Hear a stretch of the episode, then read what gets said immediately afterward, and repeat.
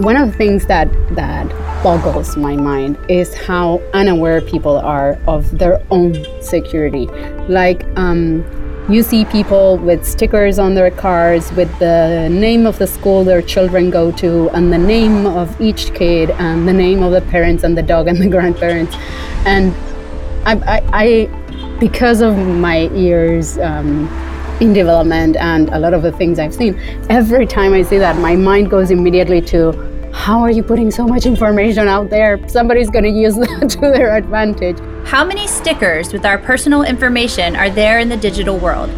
How many times do we get phishing emails trying to use that information to somebody else's advantage? How many times are you using the same password for different accounts? As individuals, we all need to be more aware of how safe we are online but for businesses, it is imperative to have cybersecurity protocols in place. While many companies are moving into the digital era, the cybersecurity teams are just a very small team in, in those companies.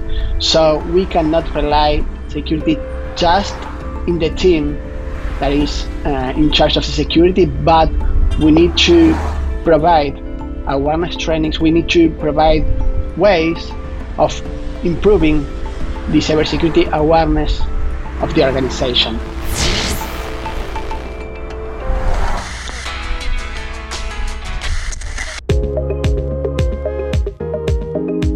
At Globant, we help companies around the world reinvent themselves and find their way forward through digital and cognitive transformation. We help them create a way forward. Welcome to season two of Unscripted Tech, a Globant original podcast about the trends that are changing how the technology game is played and about what we do with them. My name is Rebecca Reed, and I'm a content strategist at Globant. Over the next six episodes, we'll be talking about technology trends that are changing the game for companies across all industries. Each episode will feature conversations with Globers from around the world disruptors, trailblazers, and igniters that will channel innovation and creativity to provide a better understanding of what comes next with each of these tech trends. Let's dive into season two of Unscripted Tech.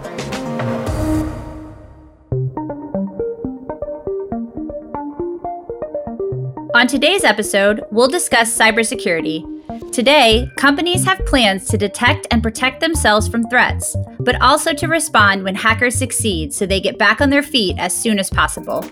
I would say, um, might as you try. You can train everybody, you can do everything right, you can um, have as many penetration testings as your money can afford. You, chances are you will be attacked chances are somebody's coming in. There's always a way. So while prevention is super, super important, it's also important to understand that everybody's still going to be vulnerable. Um, and you still need to have an action plan in place for when it happens. Carolina Dolan Chandler is Chief Digital Officer at Globant, and she's in charge of making the company's internal systems as useful and modern as they can be to enable day to day operations. I think AI and blockchain will help us to get rid of passwords at some point. I don't think that happens before two to four years. That will we, we will still see passwords in applications, but in, in the midterm, we will start seeing that applications will use a different type of uh, of authentication. So we will need to find new ways of providing uh, that authentication uh, in a simple, um, I mean, in, a simple way, but at the same time with a high level of security. Sebastian Arriada is Chief Information Officer at Globant. He's in charge of the technology side of the internal systems of the company. And he has great news. In a relatively near future, we won't need to remember passwords to operate in the digital world. But that's just one of the examples of how things are changing in cybersecurity right now. And we do need that to happen. We have to get rid of those stickers in the car, and so do companies. To kick us off, could we discuss how cybersecurity is different from cyber defense? Sure. Well, um, if you Google that question, you will probably get thousands of questions. Uh, I really like to think of cybersecurity as an umbrella with different concepts. For example, plan, protect, detect and respond, recovery. And those are the, the concept that allows companies to build what we call a cybersecurity program. Plan refers to how we manage security, protect to how we what we do before an incident or how we prepare for an incident, detect and respond refers to how we identify and respond, and, and recovery includes activities that what we do after an incident. And, and cyber defense is usually related to two of them, to the detection and response and to the protection of those four concepts that I referred before. Um, there is something very, very interesting. Uh, I guess you have heard about what a SOC and SOC team is, which is the security operation team. That team usually works seven hours a day for 24, seven days a week for 24 hours a day. And that's the team that usually is in charge of the cyber defense. So when we refer to cyber defense, we usually relate that to the team that is responsible to protect the company and to identify threats that may impact the company, either internal or external threats. But the one important thing about um, cybersecurity, whenever you're talking about cybersecurity or cyber defense, Sebas mentions the SOC team. That's the team that's sort of on call. The thing is, when it comes to the reality of it, of it, cybersecurity is something that needs to be guaranteed by every single person in the organization. Like everybody needs to be aware of the threats that are there and how they can prevent it because it's impossible for a single team to to handle the whole situation on their own every person is currently a target for a cybersecurity attack both personally and as a as a part of a company and unless they have awareness of what they need to do and how they can prepare themselves to avoid giving information to people they don't want to give information, um, it, it turns into a, a sort of daunting task that nobody would ever be able to accomplish. While many companies are moving into the digital era, the cybersecurity teams are just a very small team in, in those companies. So we cannot rely security just in the team that is uh, in charge of the security, but we need to provide awareness trainings. We need to provide ways of improving the cybersecurity awareness of the organization. One of the things that that boggles my mind is how unaware people are of their own security. Like um, you see people with stickers on their cars with the name of the school their children go to and the name of each kid and the name of the parents and the dog and the grandparents and i, I, I because of my years um, in development and a lot of the things i've seen every time i see that my mind goes immediately to how are you putting so much information out there? Somebody's going to use that to their advantage. Um, have Have you watched these videos where they interview people, asking them like, "Hey, what's your password?" Oh, I'm not going to tell you. Okay, can you tell me how you make it? Oh, well, yeah, it's the name of my dog and the year I was born. And then they start talking about something else, and they ask them, "So, what's your dog?" Oh, it's um, Fido. Oh, okay. And when when were you born? And they don't realize they just gave away their full password. There's tons of videos like that on the internet.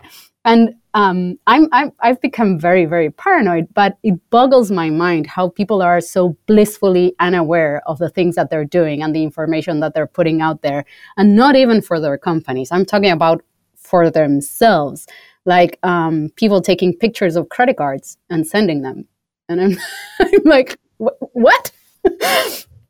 in, in that space, uh, the what we call MFA, which is multi-factor authentication, should not be optional anymore. Should be something mandatory that we do for every application, not only corporate applications, enterprise applications, but also personal applications. For example, when we use WhatsApp, we should make sure that we enable second factor authentication. Same thing with our email solutions, definitely with our banking applications.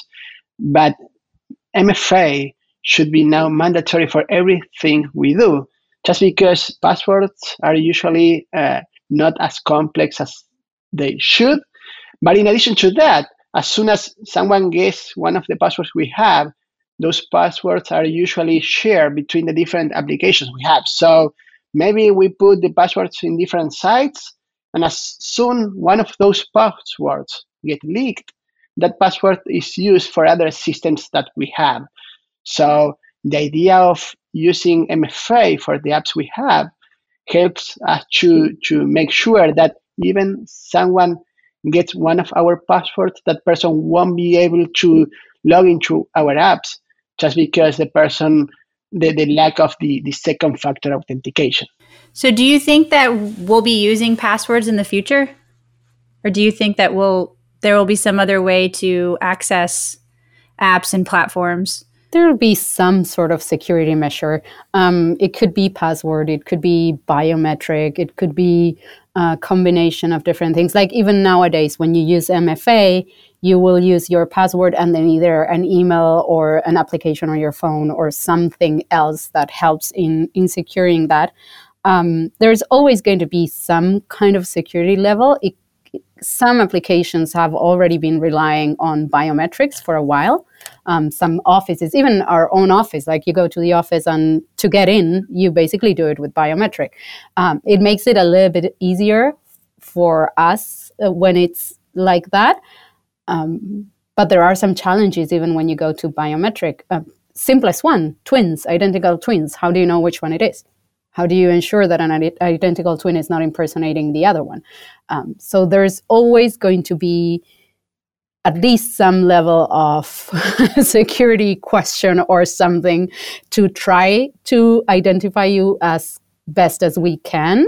Um, but I think it will continue to mutate as time goes by. Yeah, I, I totally agree. In fact, I think AI and blockchain will help us to uh, get rid of passwords at some point. Uh, I don't think that happens before two to four years. That will we, we will still see passwords in applications, but in, in the midterm, we will start seeing that applications will use a different type of uh, of authentication, uh, and, and, there are different like uh, initiatives. For example, the, the technology trends such as Web three, Web five uh, make very difficult to start uh, leveraging or, or, using passwords for the, the authentication process because of the amount of time that we need to repeat the same password. So we will need to find new ways of providing uh, that authentication uh, in a simple and and and, and more I mean in a simple way, but at the same time with a high level of security. All right, great. So, what cybersecurity measures should every company keep in mind? Ooh, there's a ton of things, um, but it goes down to what Sebas was talking at the beginning, um, and I won't remember all of them. He was talking about planning, preparing, um, and a bunch more. So, as you're going to have to complement that. Um, there is no one book for all there is no one recipe that works for every single company. What matters most is an ongoing and constant development and assessment of the situation and, and being uh, applying new measures as you go. Um, not only does the company itself change, um, but also the threats that we have change, the ways people attack are different. Um, so it's not uh, a simple, basic do ABC kind of list that they can follow. It's a little bit more dynamic and a little bit more tailored for it to be successful. Yeah, I, I completely agree. Uh, usually, the, the the first step, the, yeah, that, that I suggest is to start with a risk assessment. Uh, mainly because what, what a risk is for a company probably is totally different to the risk for another company in a different industry. So usually we, we suggest starting with a risk assessment that provide the risk of an organization. And, and from there, we start analyzing those risks, the security controls that we are going to implement, and the measures that we are going to to take to make sure that we do not have threats, we do not have incidents, and, and how we react very quickly from them. For example, in our case, we are a software development company. We have more than 15,000 of developers in the organization. So obviously, the, the code that we build, the software that we build, is one of the uh, the risk that we have as an as an organization. So we make sure we have different measures, different controls to make sure that the code that we build for our clients has the the the, the level of security that our clients are expecting and and so we, we make sure that whatever we deliver to our clients uh, is not only uh, with the quality that we expect, but also with the security, with the security level that we expect as an organization. Are there any unique challenges to security when you have such a large number of developers um, working on client products? Yeah, definitely. Um, when we refer to the application lifecycle, we usually refer to, or we usually organize that lifecycle in different stages plan, develop, build, deploy, maintain. So, what, first of all, while we are planning the app, when we are getting the requirements, then the development process while we are building the app, then when we deploy the app, and, and last but not least, while we are maintaining the app. And each of those stages should include some kind of security. For example, if we start getting uh, requirements and we do not check if they are according to not only security but also regulations that we need to align, well, that, that's something we need to do at that time because if we start getting requirements without checking the, the security that we should be applying to the app, then probably we are going to, to, to ask, accept things that cannot be implemented. While we are coding an app, we need to check and, and to make sure, first of all, that we are not adding vulnerabilities to the code, but also that we are reusing components that we are using, for example, libraries that they don't have vulnerabilities associated. Uh, while we are maintaining the code, we need to make sure that we are up to date. We have all the patches needed, that we up, uh, update the, the systems as soon as there is uh, any threat that may impact on them. So each step of the software lifecycle, of the application lifecycle, should have some security uh, activity related. So let me give a little bit more color to Seba's answer. If you look at us as a company, we have three types of security concerns. One is um, people accessing our information, like our own stuff. Uh, we're a public company. If people have access to our financials before they are supposed to be out, that's very bad, very risky, etc. Then we have the concern about information about our clients being out there, right? Or information about people who have trusted us with their information being out there, sort of the information that we hold on behalf of a third party. And the third one, which is what Sebas was referring to, since the work that we do is um, developing software for other companies, it's how do we make sure that whatever software we create is secure as well so that we don't become a liability to our clients as you see, there's a lot of different aspects that we need to be mindful of.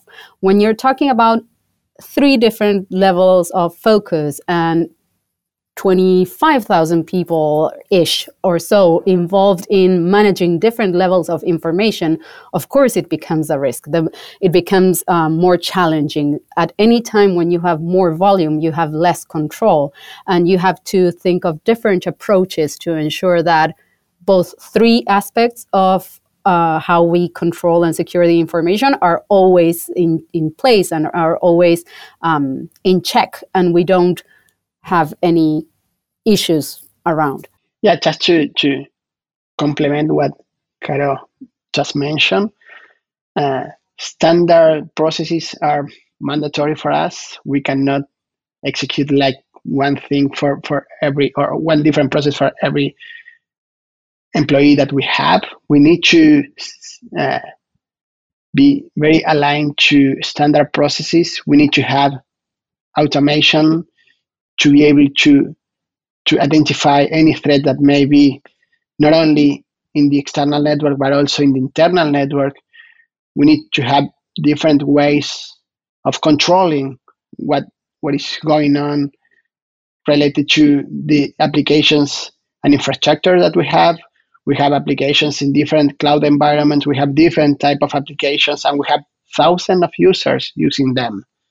So uh, it is not easy for us to keep that with a manual and, and like a ad hoc process, but we need to have standard processes that help us to uh, to react and to, to keep security up to date with the people that we have uh, working on the security of the company add to that that um, we have people all over the world, and this happens to a lot of companies. They all have their own nuances and their own cultural background. In some, um, just like for me, I'm more of a paranoid type of person. There's the individual who puts the sticker on their car with the name and everything, right? Um, even if we take the exact same training, we are not going to react to the same training the same way. So you have to think of ways to get to all of those different individuals who come with their own biases, their own context, their own everything. And you have a lot of cases where they might um, do something that is a security risk or a security concern, like forward something to their personal email, and they'll look at you dead in the eye and say, Well, but it was just my own email. And somebody like Sebas or somebody like myself might be freaking out inside saying, it's not the corporate email. That's not supposed to happen. Um, people really have a different uh, awareness in terms of what's going on, and getting to all of them makes it a little bit more conflicting. Um, you don't train everybody the same way. So everything multiplies in terms of the risks that we have in front of us, uh, us and any company, in front of the challenges that you have to make everybody understand. Um, even our own internal teams have different takes on what is risky and what isn't.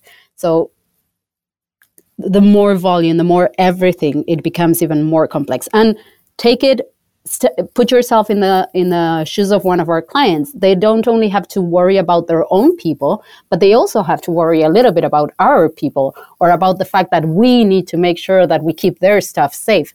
So as soon as you even not on, no matter the size of your company you're also working with vendors you're also working with providers and that amplifies the problem even more. Yeah um, to, to complement that answer gamification is, is usually a very interesting tool for us. We execute different games along the year that that increase, improve the security awareness of our Globers. Uh, for example, the capture the flag game is an activity that we execute at least once a year. It's an activity where our Globers can join a game and start finding vulnerabilities or flags uh, that helps them to get points and, and win the, the, the, the, activity.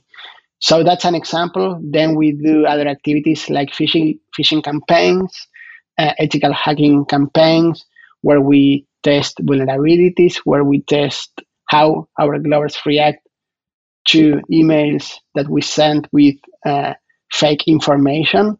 Uh, so there are different activities that we execute in order to first to increase the, the awareness security level of our Globers, but also to test what they are doing. What do you think the biggest challenge is when keeping private information safe? I think it's people because systems they have vulnerabilities. You can assess them. You can you have tools that you can use to verify those. You can um, do uh, penetration testing and try to break them as much as you can. People you don't know how they're going to be reacting. Everybody reacts differently, um, and again, this sort of lack of awareness that the that the general population has right now, it it creates this situation where it's totally out of our control. Um, so I would say that's the biggest challenge. Yes, um, yeah, I agree. Yeah, sometimes it's not easy to to control how, for example, how people is sharing documents. So we really need to take that under control to, to review what they are, what, what they are doing, uh, because we, we if we provide rights for people to do things, then we need to to make sure that they are really doing what they should be doing. Uh, from a technical perspective, when we talk about the, the, the, the pillars in information security, we usually talk about confidentiality, integrity, availability. Availability is usually not a problem, uh, especially now in the digital era with cloud computing. Vendors are investing uh, millions of dollars to keep the, the, the systems up and running, or, or at least up.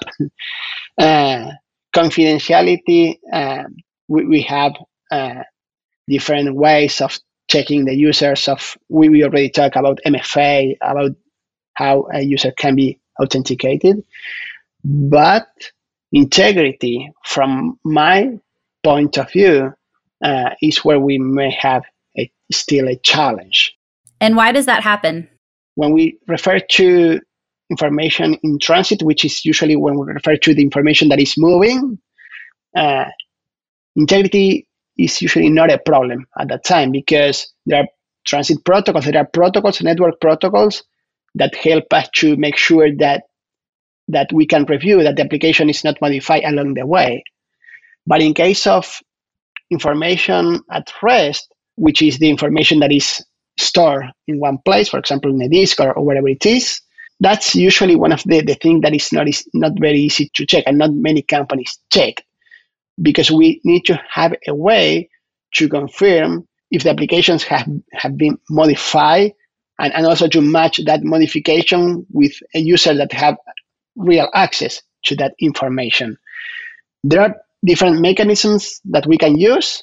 For example, sometimes we include checks, we include hashes that help us to check how the information was modified. But from a technical perspective, I think that the integrity for information at rest is still the the the big challenge that we have. The biggest challenge that we have. What are the fundamentals regarding security in an app?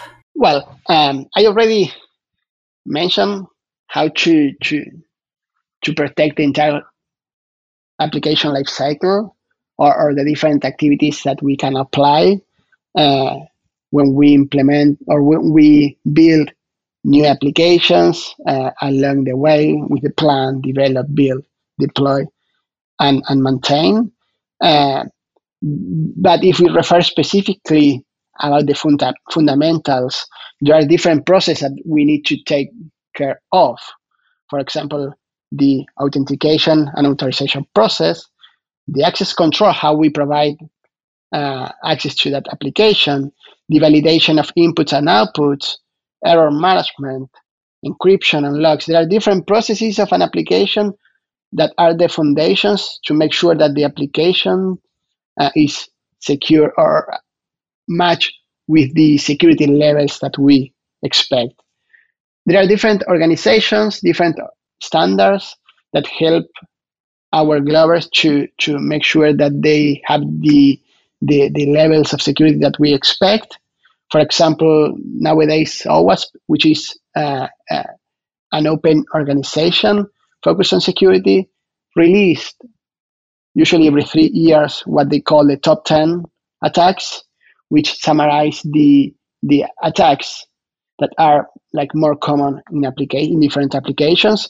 That is usually a way we have to compare the applications we build with the m- most common type of attacks that are that applications are getting. I mean, there's a lot of standards and lists out there, and OWASP Top 10 is not new. I remember using it back in 2009 as a reference, I think, or 2010, like way back when it was already a standard that we were aware of. And uh, I've been a little bit detached from the day to day development for a few years as I did a, a, nice, lovely stint in marketing and I need to freshen up on this. But I'm sure there's a few others out there that can continuously help development teams in making sure that their apps, back offices, and whatnot stay secure.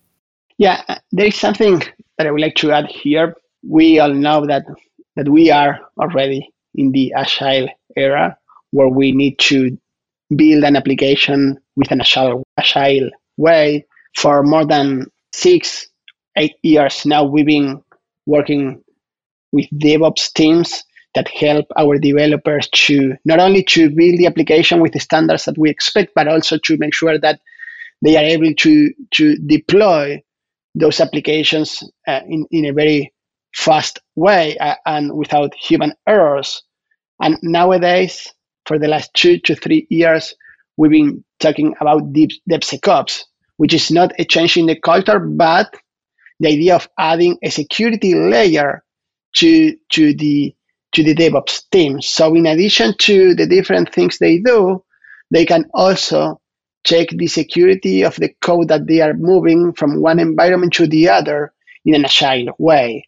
So when we are now talking about deploying and, and building and deploy apps, and we consider the different teams that are involved in that process, we usually include security people, which are part of the DevOps and are helping the team to make sure that the applications we build and the applications we send to the different environments, they accomplish the security that we expect. That's actually um, a great point. Like many, many years ago, um, when I first started developing, we, we kind of had to fight to show that we needed QA on our teams because um, it wasn't fully understood. And some managers would come back to you and tell you, well, but you should make sure you do your work properly. Uh, you shouldn't need QA. The the whole industry has been moving forward for many many years, and um, QA is now a given. Um, eventually, the same thing happens to DevOps. And at least from our standpoint, security has reached that point. Security has become such a constant threat in every development that it is becoming a best practice to have a security person overseeing any development. Not because we don't trust that the people who are working are going to be doing uh, the best they can. It's just because it's impossible for anybody to be aware of everything, to be aware of all of the th- ongoing threats and the new threats that appear daily. So having this new um, identity, this new figure uh, in every development team that is working on stuff adds a layer that can give you some peace of mind at the end of the day and can give you um, more trust in what is going to come live eventually in some weeks or months or whenever things go live. What can businesses and organizations do to raise awareness within their own company on the importance of cybersecurity and cyber defense? Drill, drill, drill. constant training, constant testing them, constant uh, putting people, uh, like Sebas was saying, in situations where they receive emails and that are not actually phishing, but they're our phishing. And we can know who is lacking in terms of their own awareness. But um, I don't, I don't think there's a magic solution. It's just a constant pushing and reminding people about this uh, being out there. Yeah, exactly. And and in addition to that, there are uh, platforms uh, available that we can use to train our people, to track the trainings they are doing, to test the knowledge, to for, for different things to improve the awareness they have. So in addition to the activities we do, in addition to the different processes that we add, the controls that we implement, we, we use online platforms for our Globers that they can use to take trainings and improve the knowledge they have. Then it is very important for us to to check and to validate that knowledge in, in practice. Because at the end, if you get, I think Caro mentioned before, sometimes you, you do a training and you understand something and then another person do the same training and understand a different thing so we we make sure that we test the knowledge not not only with the with the practice test but with the test after the training but in real for example with phishing campaigns with ethical hacking campaigns with different campaigns that we implement uh, very often to to make sure that we check how our users react to specific activities. So, is prevention the key to cybersecurity? I would say, um, might as you try. You can train everybody, you can do everything right. You can um, have as many penetration testings as your money can afford. You, chances are you will be attacked. chances are somebody's coming in. There's always a way. So while prevention is super, super important, it's also important to understand that everybody's still going to be vulnerable. Um, and you still need to have an action plan in place for when it happens. Because it's not a matter of if it happens. Um, we talked a lot today about sort of the preparation but we didn't get to talk about the what what to do when the situation comes. And um, in our experience we've seen different responses from our people and you even as like with an emergency evacuation you might have a great plan but um, at the time of stress people your own people might get a little bit distracted or, or overwhelmed with the whole situation. So doing drills not only to train, to prepare and prevent, but doing drills to let's make sure we have everything in place for when it happens, what we need to do, who's doing what, um, how do we recover, who's managing, etc., is always a good idea, I think. yeah, definitely. Uh, reliability uh, is one of the most important things uh, to invest in. We need to make sure that if something happens, uh, we have control of the impact of that things that, that is happening. So reliability uh, is key. Um, and, and, and in addition to that, what, what I w- would like to, to add as a summary is the, the, the security maturity level of the organizations is still behind what hackers can do. Unfortunately, not only for us, but for the, the entire world. Hackers, they have time, they have money, they are investing, they have tools, they have a lot of things, and, and organizations are still behind that. We are still running, trying to close the gap, to implement more controls, to balance security with the business. We are still working on that.